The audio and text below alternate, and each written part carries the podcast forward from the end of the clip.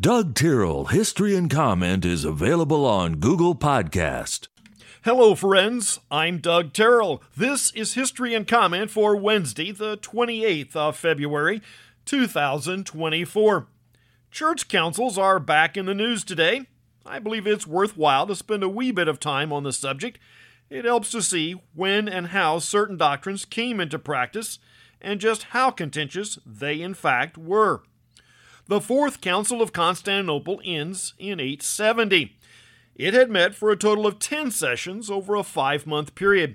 It seems the major point was to debate the subject of the veneration of icons. In the end, they reestablished the practice.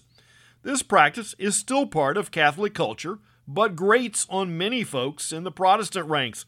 Again, the point goes back to where does the authority to dictate church practice lie? With the church or with Scripture. The other point is how different is worship and veneration. Most folks' opinion would land somewhere in the middle. On the one extreme, some groups, particularly the Amish, forbid photographs as they feel posting a photo of a person violates the spirit of the commandment, make no graven image. While on the other extreme, the Orthodox groups abound with all types of religious images in 2 and 3 dimensions. We could extend this to relics also, which was one of Martin Luther's points of contention. Most of us have various pictures and figurines around our house or maybe a deer mount. To my thinking, these often fall on yet a third level below veneration or respect and worship. Photos of a family are to refresh a memory of an event or person. A landscape may be a memory or some idyllic dream. I do not think we respect them, certainly not worship. But more religious subjects may well cross the line from a simple reminder to outright worship. It's a fuzzy line between the two and quite likely differs between two people and the same image in the same context. For me, if an icon is required as part of your worship, that would be a red flag. To my thinking, the most sincere worship might take place out in the woods on a tree stump.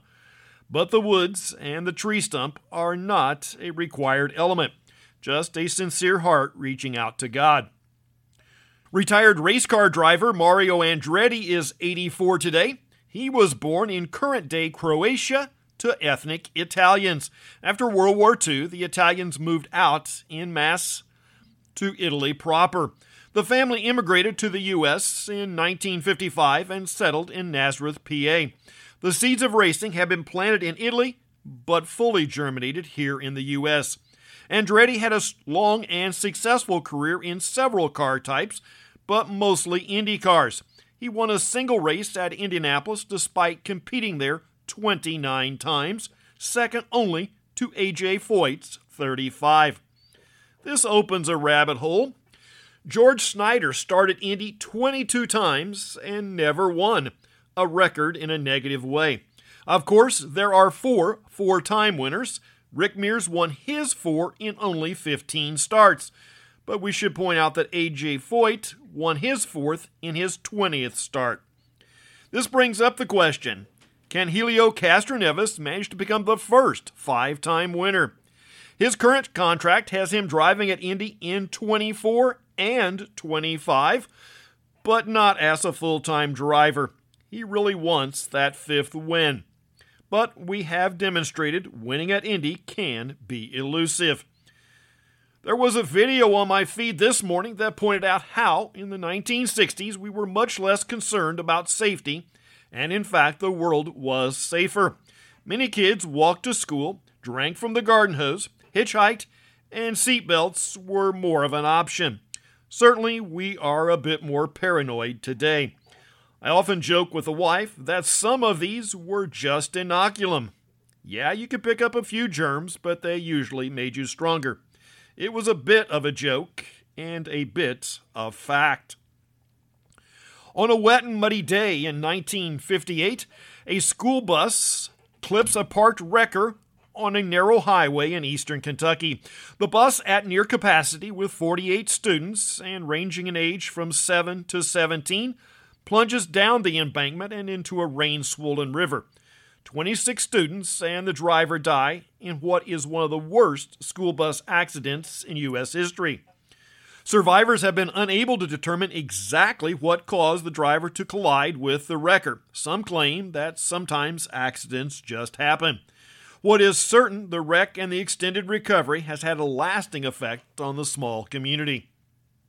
The U.S. puts the first satellite into polar orbit in 1959.